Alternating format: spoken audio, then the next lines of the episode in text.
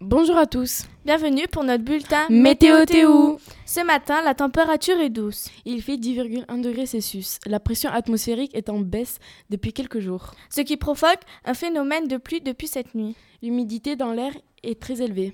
Et comme nous l'avons remarqué, il n'y a pas de vent. Après cette longue période de Mistral. Bonne fête à toutes les Hélas Merci pour votre écoute. et, bon bon, appétit. appétit. C'était Svetlana Et Ambre de 5e 3 en, en direct de la à Visco.